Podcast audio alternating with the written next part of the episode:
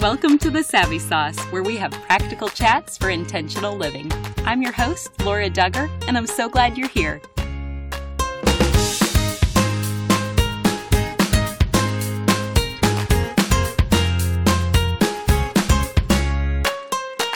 One of our sponsors today is Clearly Filtered. Discover their options online at clearlyfiltered.com slash Savvy Water Filters. Each customer can enter Savvy Water Filters at checkout to receive 20% off your first purchase. Natalie Taylor is a certified financial planner and behavioral financial advisor who works with clients throughout the United States. Learn more about how she can help you at natalieanntaylor.com. That's Ann with no E. As soon as I heard Rach Kincaid speak, I instantly reached out and asked her to be a guest on the Savvy Sauce. She is real, prudent, and I find her chat to be highly inspiring. Rach is a high capacity woman, and she is going to share the intentional ways her family has kept their priorities in order. If you finish this episode and still want to learn more from Rach, I'm going to add a link in the show notes where you can access her previous episode on the Savvy Sauce. And now, here's our fifth most downloaded conversation from 2019. Welcome back again to the Savvy Sauce, Rach. I am so happy to be back. Thank you. Well, I loved getting to spend time chatting with you when we recently did an episode on reflecting Jesus and our relationships. So, for those who missed our chat, can you just give us a brief overview of who you are? Absolutely. So my name is Rachael. I go by Rach on the internet most of the time. And I've been a Christian my whole life. I've loved Jesus pretty much my whole life. I did not start walking with him or getting serious about it, I would say, until my teens, early 20s, just when it became a faith of my own. And that felt really important to me to kind of figure out who I was and who I belonged to and what I was going to do with my life. So that's pretty much my story with Jesus. I am married to an incredible man who's a music director at our church and we have six kids. So he brought two boys into our marriage, and then we had four kids in the first couple of years that we were married. So uh, we had a boy, twin girls, and then another girl within about three and a half years. That's incredible. So you are managing a big family and you're working full time. So we would love to hear some of your savvy tips let's just go through some of the common areas of life and hear what it actually looks like for you. Okay. So let's start just with sleep. How do you manage that? Oh man, I can tell this is going to be my favorite episode, I think. I go to bed around 10 o'clock, wake up around 6.30, and we try to work our sleep schedule. Let me rephrase that. We try to work our other schedules around our sleep schedule, both my husband and I. We've learned the importance of sleep. And so we try to leave events at, you know, 7:30 or 8 if we have our kids so that we can get them in bed at a decent hour. And if we're out on a date night, our favorite thing to do is go early, 5:30 to 6:30 and then maybe we grab dessert or whatever after dinner and we're still home by 9 or 10. So we'll stay up late if we have to, but going to bed around 10 feels like a huge win. And then I would say waking up I have learned how to relax a little bit in the mornings, but I wake up before my alarm goes off by about two minutes.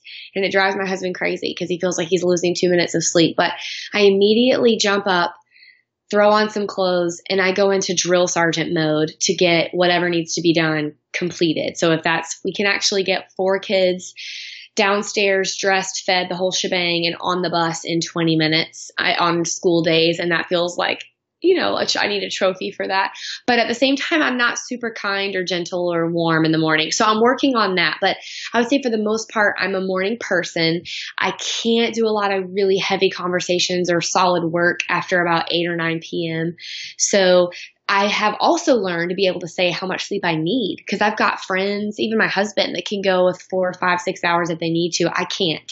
I will immediately get a head cold or feel like I'm coming down with the flu if I get less than seven hours of sleep. So I would say knowing your limitations and knowing what you need is super important as well as knowing where your like your shortcomings are, your flaws, if I may say that, and learning how to kind of soften those up a little bit really having a healthy sleep routine is harder than it appears. So, is this something that you and your husband have always done, or did you have to work at that? Oh no, we had to work at it. I would say the first thing we started doing was getting rid of the snooze. We none of us snooze. We don't even allow our teenage sons to use their snooze function. We just need that. We just yell, "Get up! Get up! Get up! Get up! Get up!" If their alarm goes off and they're still in the bed. Um, so I think that's been really helpful. That took about two years for my husband to get rid of. I had never used a snooze ever. And I felt like offended, insulted. I don't even know the word for it when I would see him using, what are you doing? But you're wasting all this time and you're being disrespectful to me. I share a bed with you. I mean, it was a whole thing. So we got rid of that first.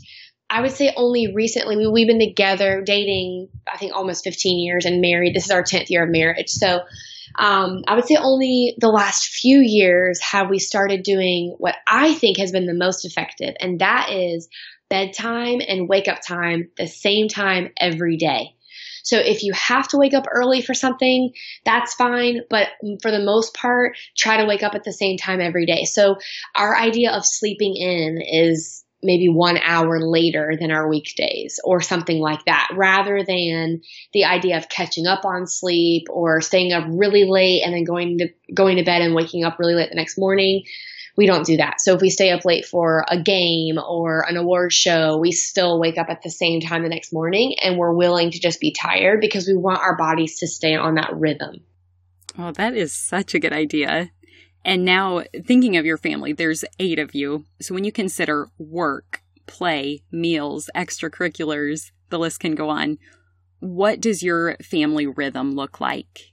Oh, man. So it's pretty chaotic right now because we have two teenagers who are driving in our home. Our eldest is headed to college, so that will bring us down to seven on a regular basis in our home. But for the most part, I will get the hard stuff out of the way first. And that is, you know, the stuff that your listeners might judge me for. But that is, we did not do any extracurricular activities for the little kids while the big kids were playing sports. We felt like we only had a few years together as a family in one house under one roof, and we wanted as much together time as we could.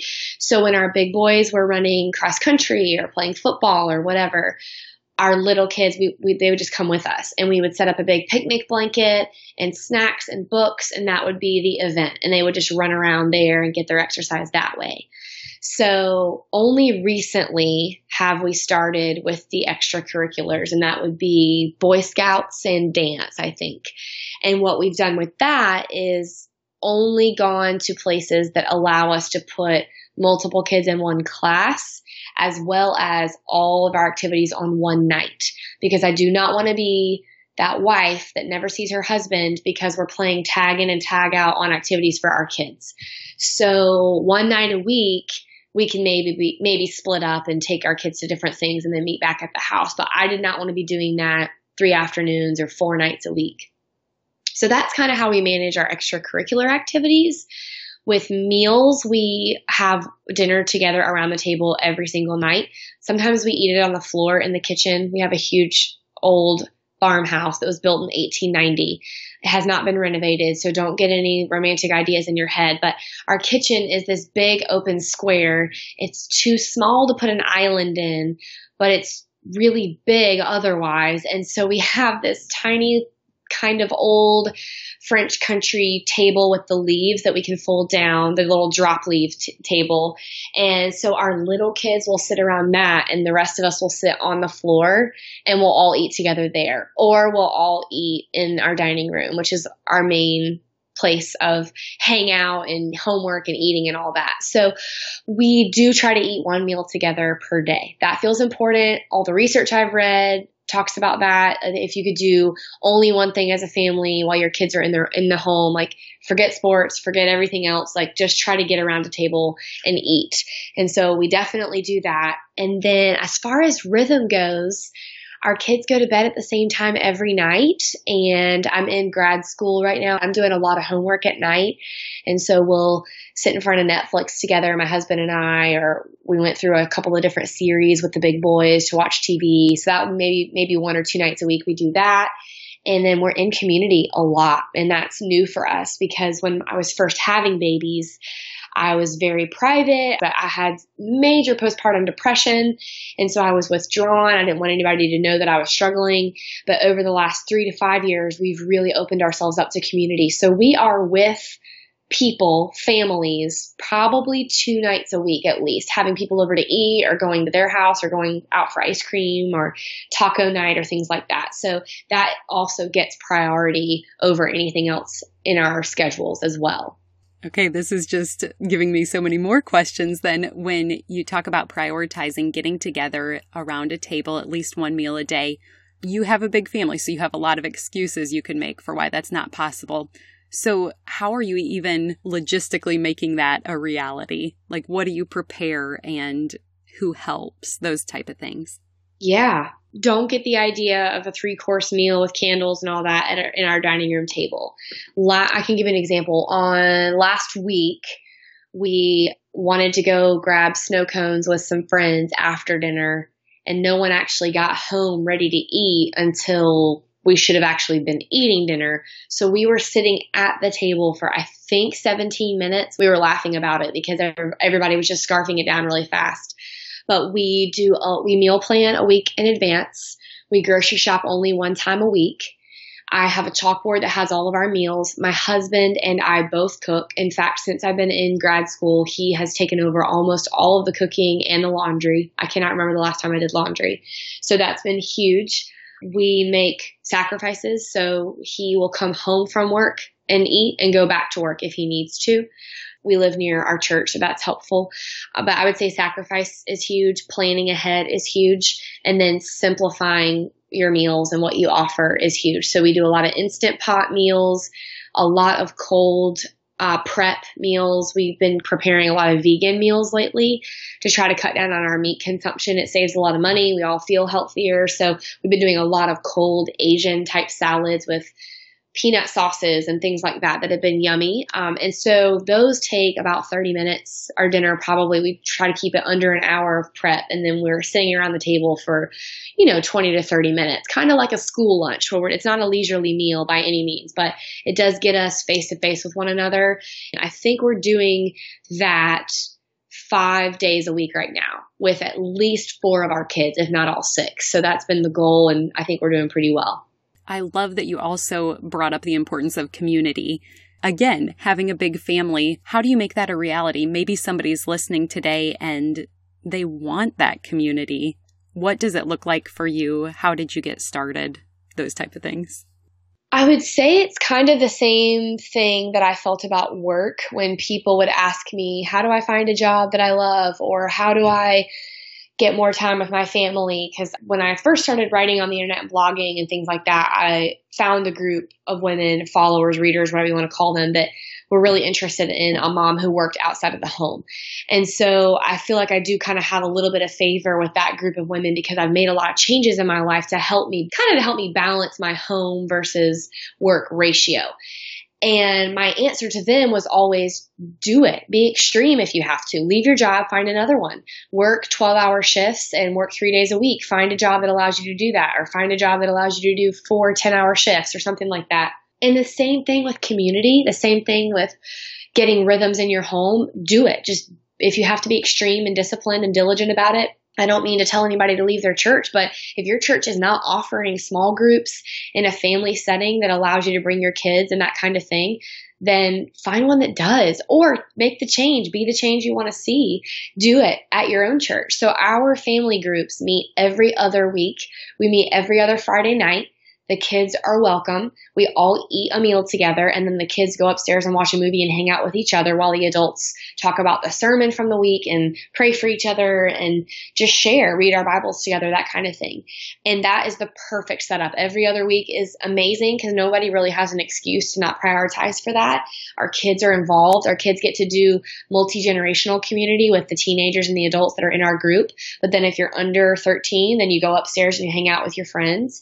And we would have never had that option had we not left our church. So we had to leave. We had to find something new. We had to get extreme in order to do the things that we felt like God wanted us to do to model our collective family life after what we thought he wanted it to look like. So it's not about sitting around and talking about it. Sometimes it's about making those really hard choices. Like, what if you said, only one kid gets to play a sport per season or something like that. And we're everybody gets their season but we're only doing one right now so that we can still have a few meals together per week and so that we can all go to such and such as baseball game or whatever. It, our lives do not have to look like everybody else's and our families don't have to look like what we think they're supposed to look like. My friend and i were laughing about this a few weeks ago because we were talking about how we don't allow our daughters to go to sleepovers or extended play dates right now because we're just not sure what kind of decision or policy we want to make for our family. I, I don't really want to have to interview somebody else's family. Do you have older brothers or anything like that? So right now we're just saying like no long play dates, no sleepovers, things like that.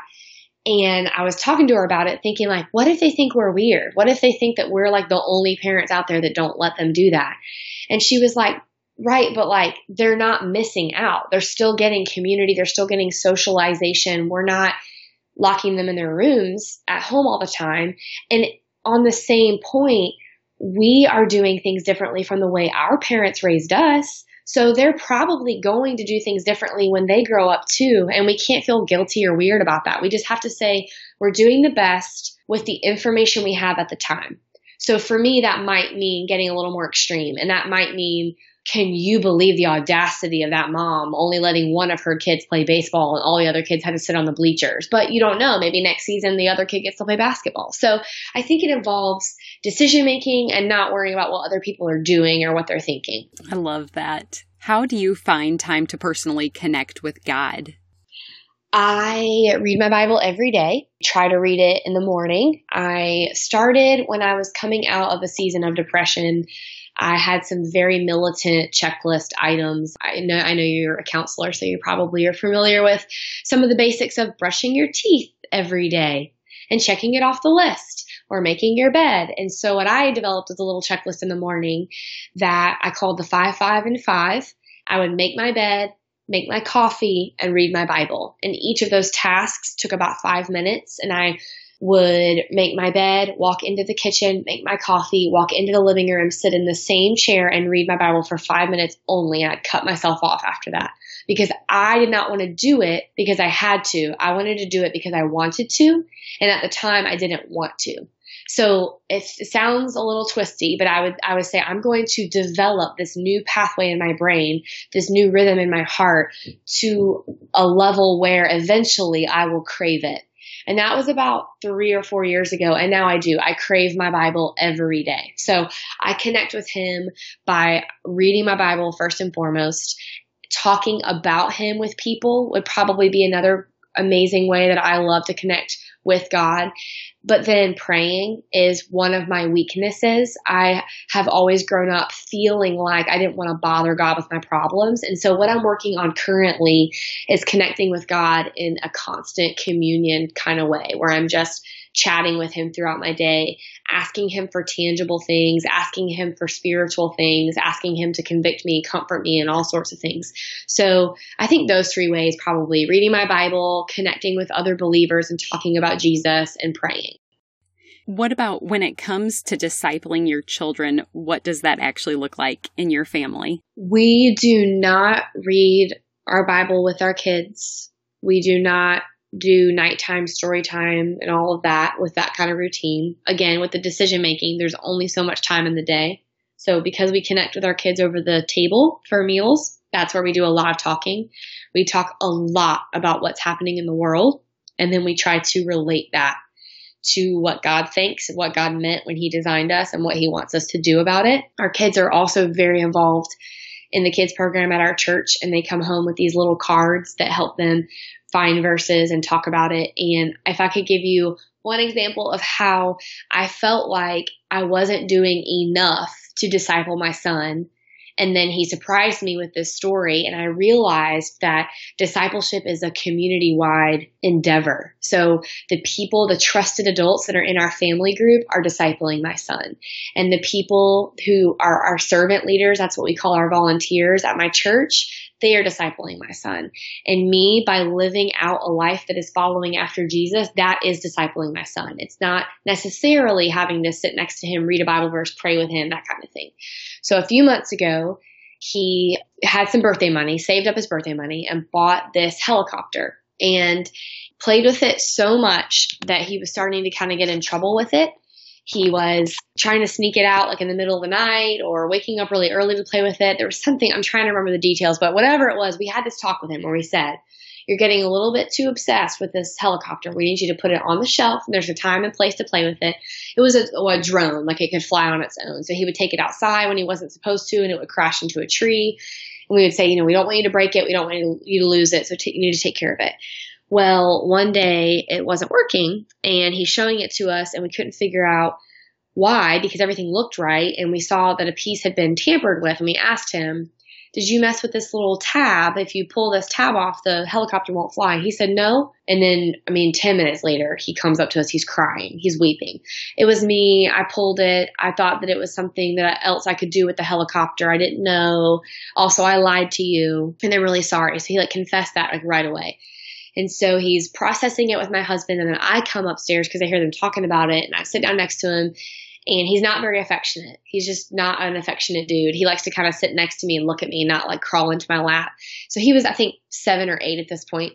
And he said, at church and he's what we call snubbing, which is when you're crying and doing this and trying to get your breath. And so he's doing the snubbing cry. And he said, at church, we're learning about treasures and how you're not supposed to store up treasures on earth because things can break and you can't take them with you.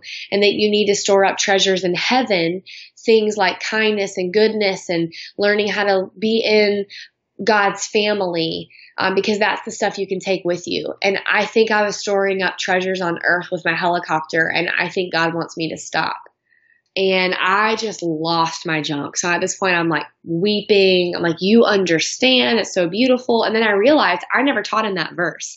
He learned it and discussed it at church.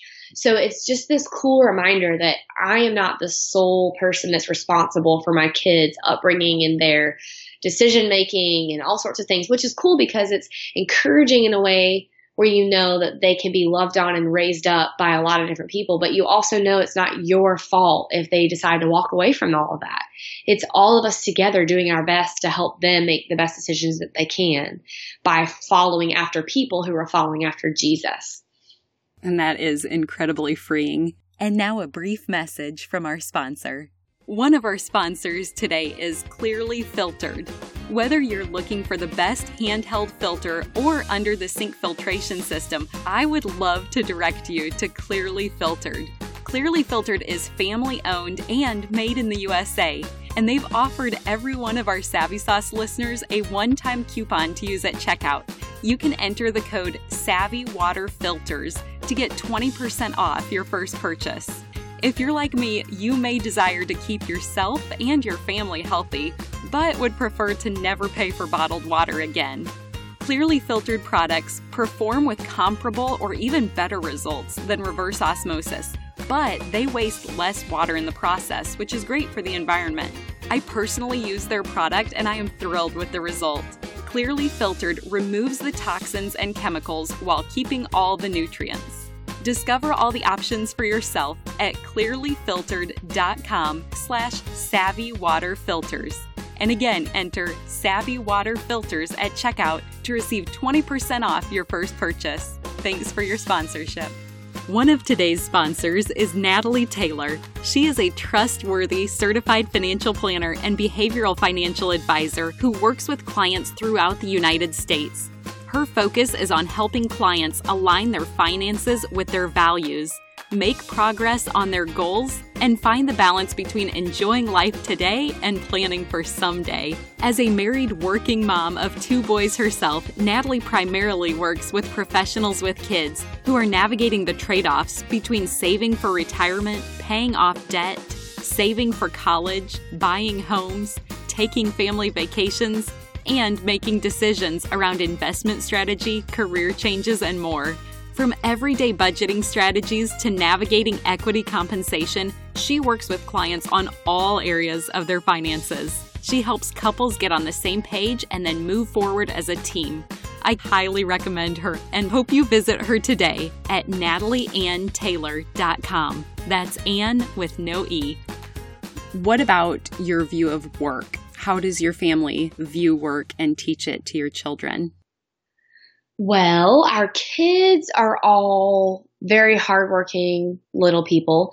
I think I'd start by talking about my work. I've tried really hard for them to understand that I don't leave the house because I want to. I leave the house because I'm working for our family, but also I'm working for the families that I serve. So I don't want them to view work as a, I gotta go, you know, work for the man so I can put food on the table and it become this I don't know, this discouraging, dark kind of future that, that awaits them. So I want them to see that they have to share me with my work. I want them to see that they have to share me with the people that I serve. So I'm a hospice nurse. I work with patients and their families at the end of life. And so I want them to see the importance of that. Like mama is leaving because she gets to do this thing. And also we get to have food on the table. It's both and. So I want them to see that. My husband has primarily worked from home almost their entire lives. And we want them to see that both men and women can take responsibility for their kids inside and outside of the home. So that's important. He works full time hours. He's one of the hardest working men I know, but he goes into church or out to meetings and then back home. We have a music studio in our house. So that would be another example. I want them to respect our work inside the home. For example, while I'm doing this interview, they understand they should not be knocking on the door bothering me. They should not be knocking on the door and bothering dad when he's recording something or working on music because it is his work. So just this idea, this sense of respect for work that we get to do it and also that they're not too young. So they each have chores that they have to do and then they each have chores that they like to do that they kind of go above and beyond on a regular basis. And that's been really neat to watch. Our our baby started doing chores when she was 3 so it's just cool to see that they don't have to wait. Just like you don't have to wait till you're an adult to matter to the kingdom of God or to be a leader or to make a difference in the world you also don't wait until you're a teenager or an adult to actually contribute to society, to contribute to our family. So that's been really cool to kind of teach them a work ethic from an early age. I love hearing that. And I think so many women can identify with you if they're working inside the home or outside the home. So many people will say that they struggle with feelings of guilt or yeah. questioning that. Has that ever been your experience being a working mom? The only thing I still mourn, which I'm open about because it's a grieving process, is that I never got to stay home with my kids before they went to kindergarten. That has been painful for me over the years. And I'm at a place now where I know that I spent so much time with them. I had such a flexible schedule when they were very, very young. So if they were in preschool, I could come to their performances or even now that they're in elementary school, I can come into the classroom when they need me there. So that's been sweet, but also hard. I would not say I've had mom guilt about not being around for my kids because from the very first moment that Chris and I talked about parenting together, we both agreed that we were going to be a marriage centered family. So our family revolves around our marriage and not in a selfish way, but that our marriage has to be healthy for our kids to thrive and for our kids to grow up healthy and for our kids hopefully to have healthy marriages someday. So in order for our marriage to be healthy, there has to be finances in order. There has to be date nights. There has to be conversations that take place without being interrupted by kids. There has to be work that fulfills us, that brings us joy and that brings us a paycheck. And so I've never felt like I should be somewhere that I wasn't. I've never felt that I should have been the one with my kids all the time. Now, had they had to go, if they had to go to daycare from the very beginning, I can see that that guilt would, would creep in in a way that just feels like a little bit of despair. I would say I felt that on a small level because I never got to be the sole caregiver for any of my kids during infancy. I went back to work when they were five weeks old. And then the twins, I got to stay home for three months, which was a miraculous gift. And then the baby, uh, five weeks again. I went back to work at four and five weeks postpartum with those kids. So it's just been hard, hard physically, hard emotionally, hard mentally. But I just can't allow the guilt to be piled up on top of that. I know that I'm doing what God called me to do. I know that my kids are going to be safe. I know that they're going to be okay. And I know that they actually might be better off they might be better off seeing me fight for the things that God's called me to do. I don't know. We'll find out someday. I so appreciate your vulnerability and the truth that you share around that. I'm curious, then you say it is a grieving process. Do you feel like that grieving process started right after they were born, or is it more something that you look back and you're grieving now as you're a few years distanced from it? I think I started grieving when my daughter, my baby, who's five now, started losing her baby fat and we were having to get rid of clothes and things like that. The, cute little chubby roll started to disappear. And I realized we're done having kids. We can never come back to this day again. And before I know it, they're all going to be in school and we're running out of time to make a decision if if our lives are going to look any different kind of way. But the beautiful part of that grief was that God used it to show me what I was going to do for the rest of my life. So I became a nurse because I knew my husband was going to be in vocational ministry. We felt called together for him to be in vocational ministry and knowing that the pay and the income and the work might be unstable at times. I felt like nursing was a really easy, flexible, secure kind of career. And so I picked it just because, hey, I like helping people and I heard you can be a nurse anywhere in the world. So I'll do that. But if you fast forward five or six or seven years, I had now been a nurse for that long and still it felt like a placeholder position. Like I pay the majority of the bills so that daddy can lead people to Jesus and worship that was me. I had put all that on myself. But while I was grieving, I felt the Lord kind of say, like, then what do you want to do? You don't have to do this for the rest of your life. Like, what do you want to do? And so now I'm in grad school. I'm studying to get my doctorate. I'm going to be a nurse practitioner um, for the adult and gerontological population. So old folks are my, that's my sweet spot. And it feels cool because I can say this has to be worth it. Me working, I mean, at one point I was working 60 to 70 hours a week. I was going three days without seeing my kids at all because I would come home after they were in bed and I would leave before they woke up. And thank God I left that job and found a better one. But at the time I was like, this has to be worth it. This can't, this can't be what the rest of my motherhood slash career looks like. And so I'm grateful that I, I, allowed myself to feel those feelings and express them. And I can remember how it felt to sit and stare at my husband with tears rolling down my face saying, I cannot be a nurse for the rest of my life in a current, the current position that I'm in just to support you to do what God's called you to do. And he said, then what are we going to do? And I said, I think I want to go back to school. And he said, then we are going back to school. And when I picked the program, he said, then we are going to grad school and we are going to get our doctorate and we are going to do this together. And the whole family has been so encouraging and cheering for me. And my, now my kids do their homework alongside me while I do my homework. And it feels like this sweet gift where I knew going into it that I was going to quote miss out on a lot with my kids, but now I get to share something extra special with them that I might not have otherwise. And speaking of your background in nursing, let's talk about health a little bit because it seems you put a really high priority on your health and the health of your family. Is that right?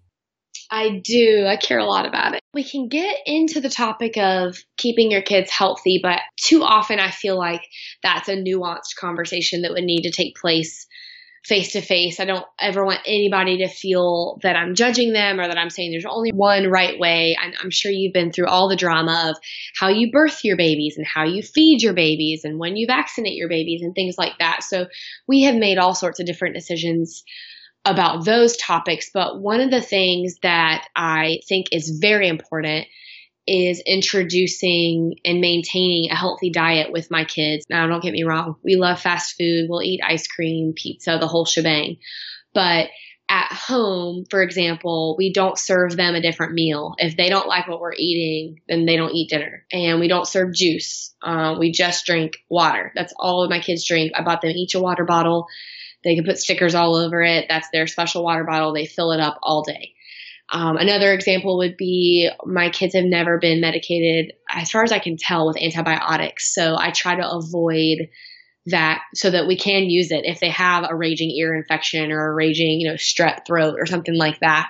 I want to be able to save it for when I know it will work. And just because of the prevalence of antibiotic resistance and all of that, I try to not take them to the doctor if they're sick unless it's met a criteria that I have. So that would be another like random example that you have to make the decision when you're in the moment and every parent and every family is different, but my kids having a sore throat or a cough or a fever, things like that. Typically, for me, that just warrants more fluids. They have to sleep. They don't get to go to school. And I use a lot of essential oils along with the ibuprofen and the Tylenol and all that and just kind of wait it out. So I maybe being a nurse has helped me with that because it makes me relax a lot more. You know, I'm working in a primary care clinic right now where we see a lot of kids and for my clinicals for school. So I'm learning a lot from the doctors there and nine times out of ten they're sending people right back home and saying you know drink gatorade and go to sleep so i'm trying to avoid doctors offices if we can and things like that i'm trying to think what else i think those are the big things what we eat and how we try to stay healthy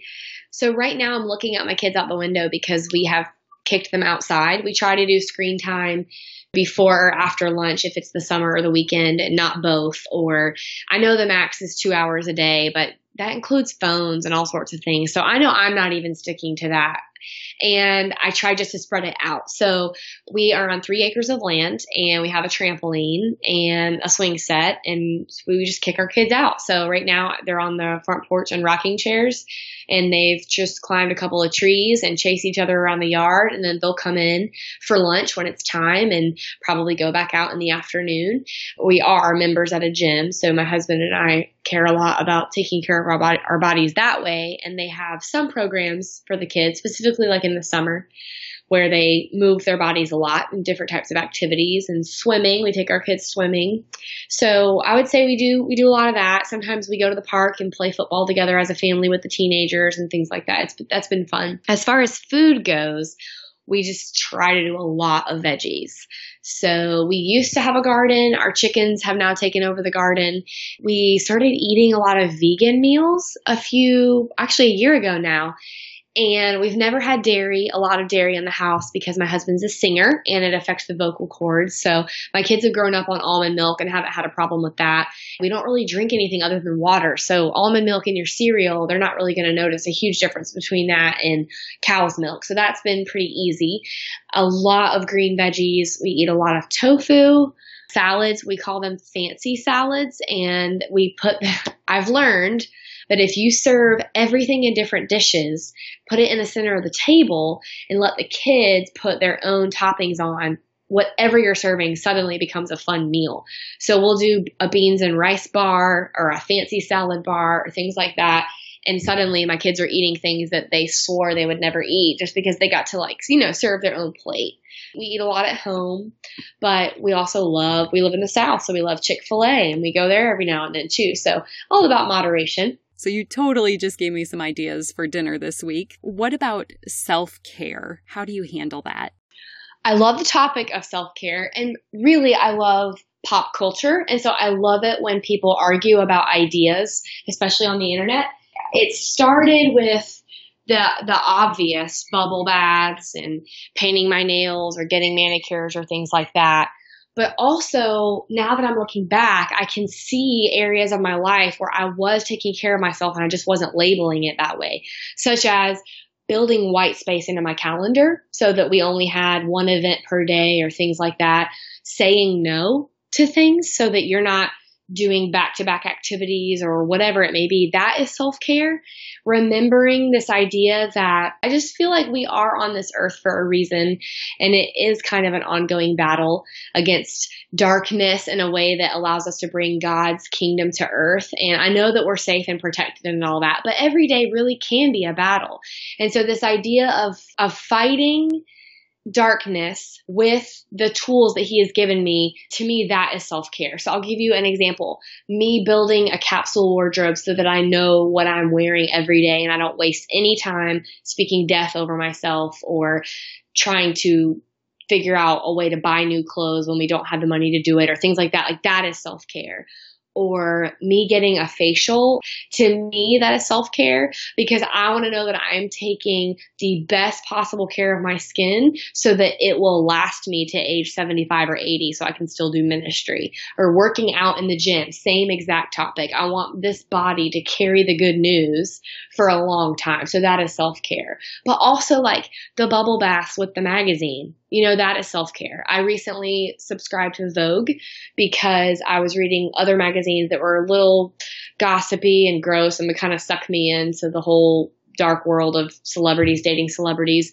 And I like Vogue because it has high interest, high caliber writing about interesting people and cool pictures of fashion and things that I'm interested in but not in a way that makes me like covet or feel like, oh, must be nice and, you know, feel bad or down about myself. So I recently, when I finish studying for a test or taking an exam or anything, I love to flip through a, a magazine, a Vogue magazine.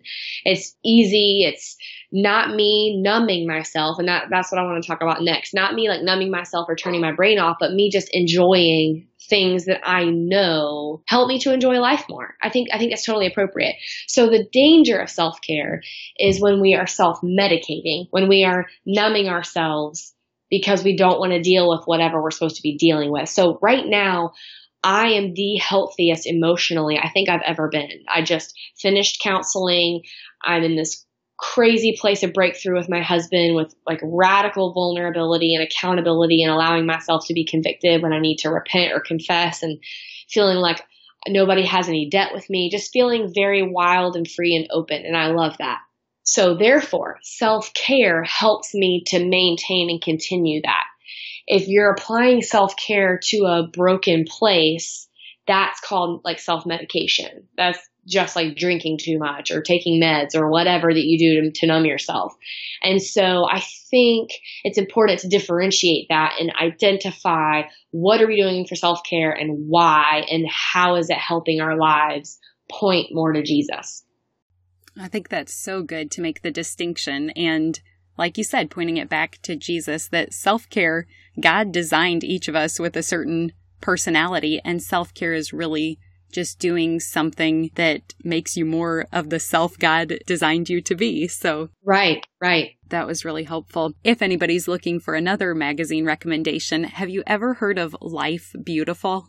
No, I haven't. I love it. It's kind of like real simple for Christians, I would say. It's got so much scripture and encouraging stories. So it's called Life Beautiful. We'll put it in the show notes.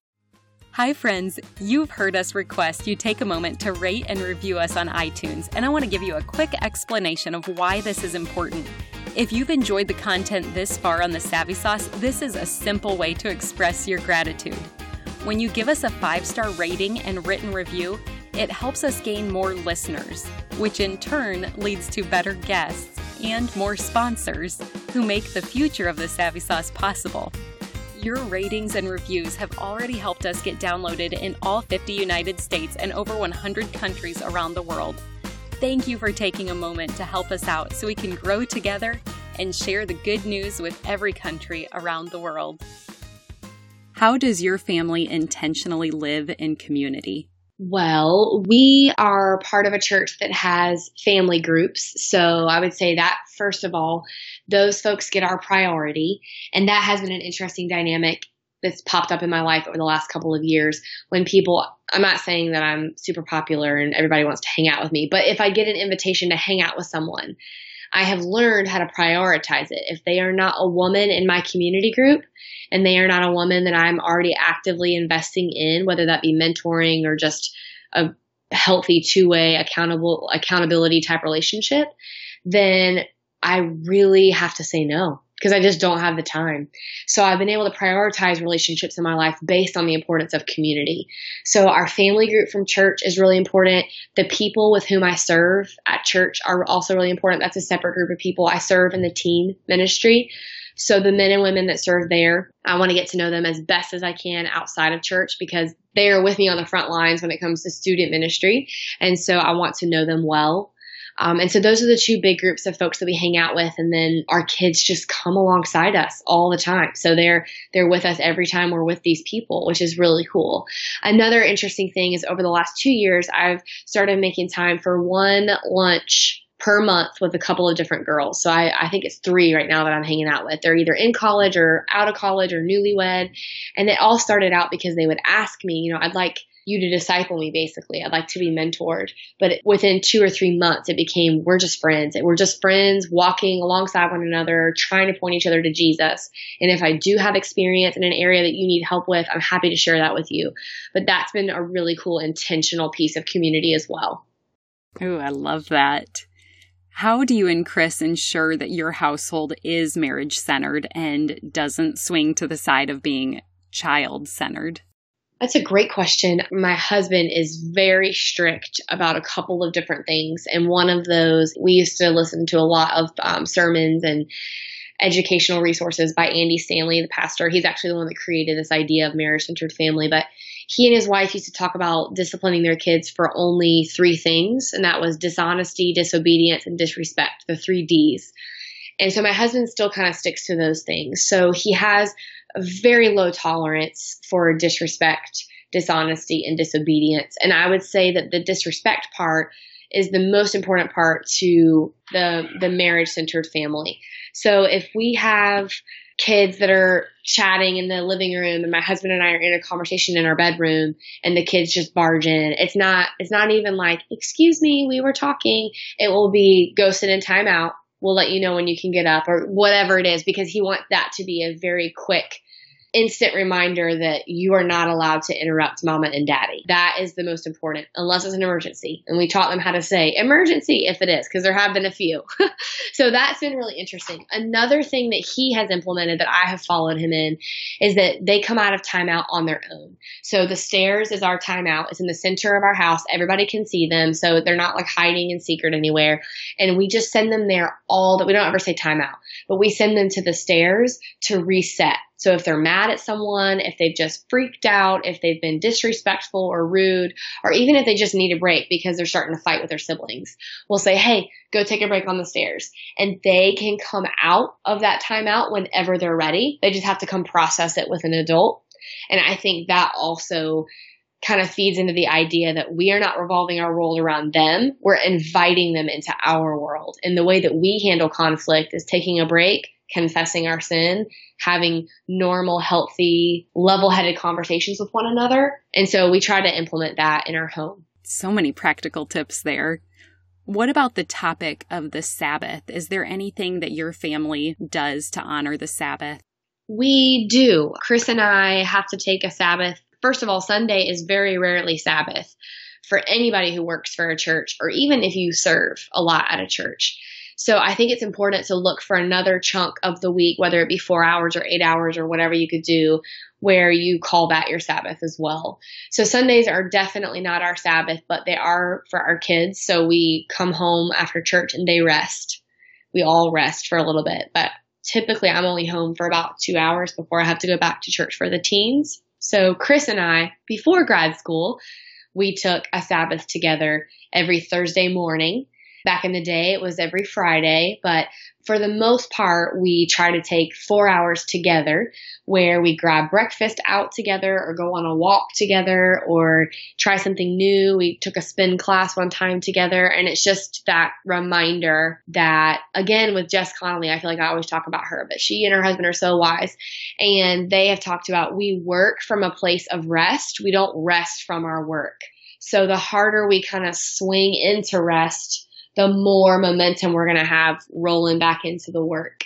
And so if God is powerful enough to create everything he did and he still took a rest, then we need to model our lives after him. So I would say separate from Sunday if Sunday is wild and it doesn't have to be all day, but we definitely do. And we typically put our phones somewhere where they can get lost. If there's an emergency, we'll turn the ringers on, but basically we just don't look at them, you know, put them in the front hallway or something like that and try to really engage with one another. We are also currently reading through a marriage book together on audio. So it's really cheesy, but he has one earbud and I have one earbud and we listen to a chapter at a time.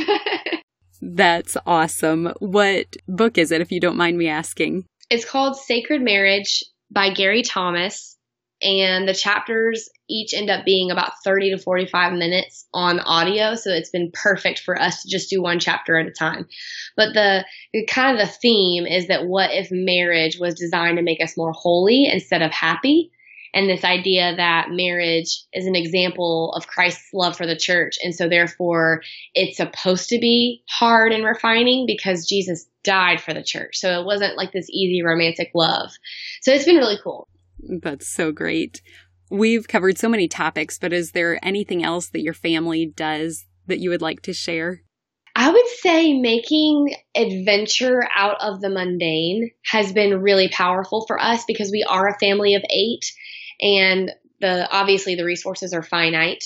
We have found ways to make things fun in areas where we might not be able to experience adventure in a way that other families can. So I'll explain. Uh, we've never been able to go on a spring break vacation at Disney World and spend thousands of dollars on making memories that way.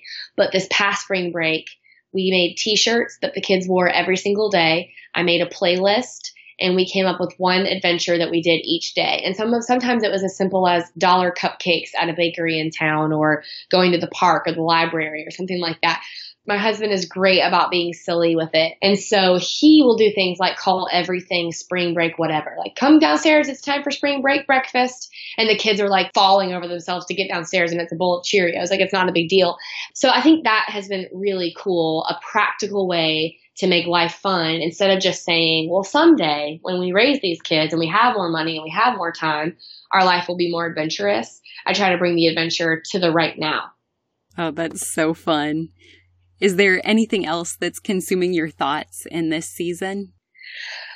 On my bad day in my flesh, I'm worried that I will leave the wrong kind of legacy. I'm worried that my kids will remember the hard times, the times that I yelled, the times that I embarrassed them or I didn't handle things correctly, and that that will define their relationship with me and maybe even their relationship with God. So that's what I let my thoughts do when my flesh runs away with me.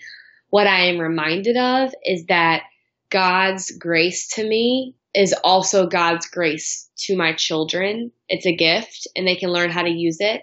And as long as I continue to go low and go humble and remind them that, you know, I'm doing this for the first time and I love them with all of my heart and I'm quote unquote doing my best, but even my best is not enough because they need Jesus to fill those holes and those voids and those wounds and then they're able to receive that grace and then maybe extend that grace back to me. So, uh, consuming my thoughts, yes, just because I've got a kid out of the house now, and then, you know, one going to kindergarten or in kindergarten, and that just feels like, wow, such a sense of finality. Everything's moving so fast, and I keep screwing up every day, but just to remember that, like, right, you do screw up because you are human in need of a savior. And as long as you continue to remind your kids of that and share that savior with them, we're going to make it. We're going to make it with happy memories, and the legacy will be a legacy of the gospel.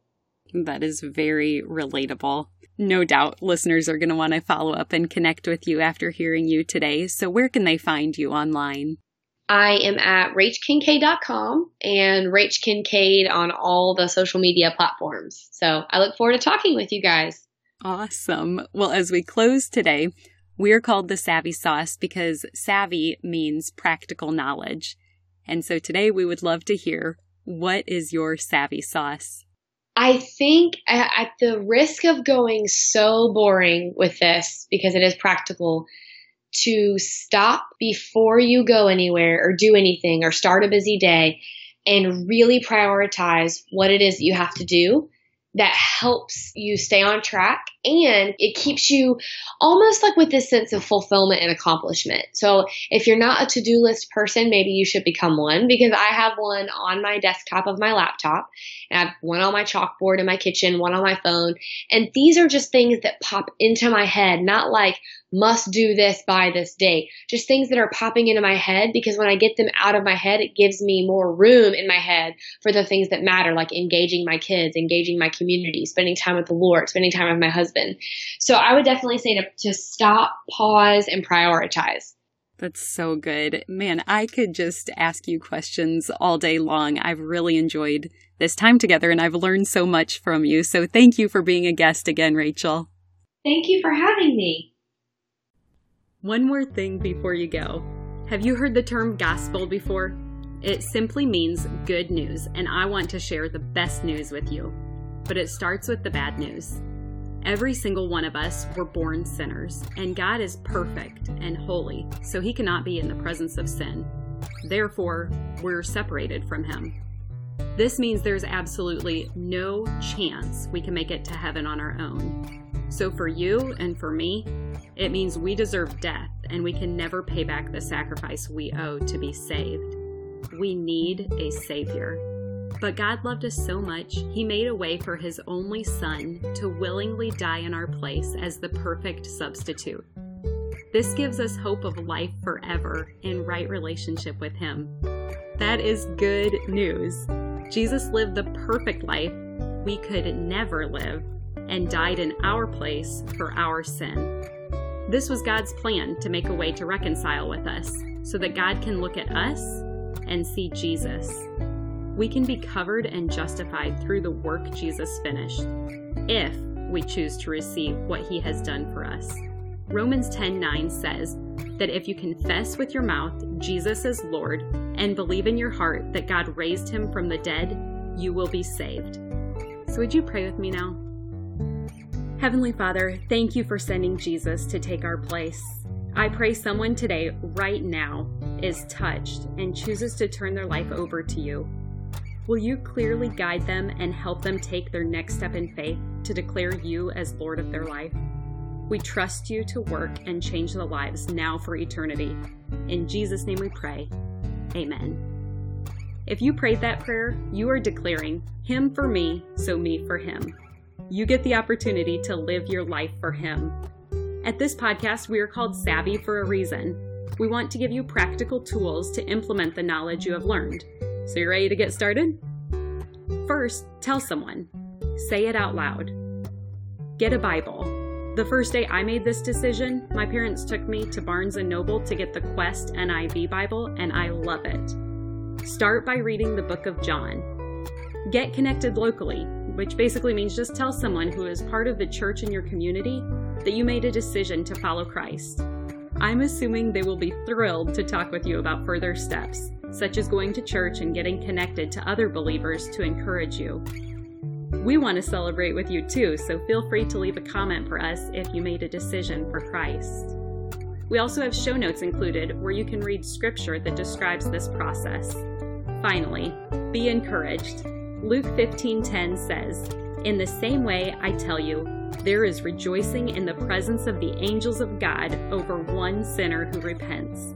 The heavens are praising with you for your decision today. If you've already received this good news, I pray that you have someone else to share it with today. You are loved, and I look forward to meeting you here next time.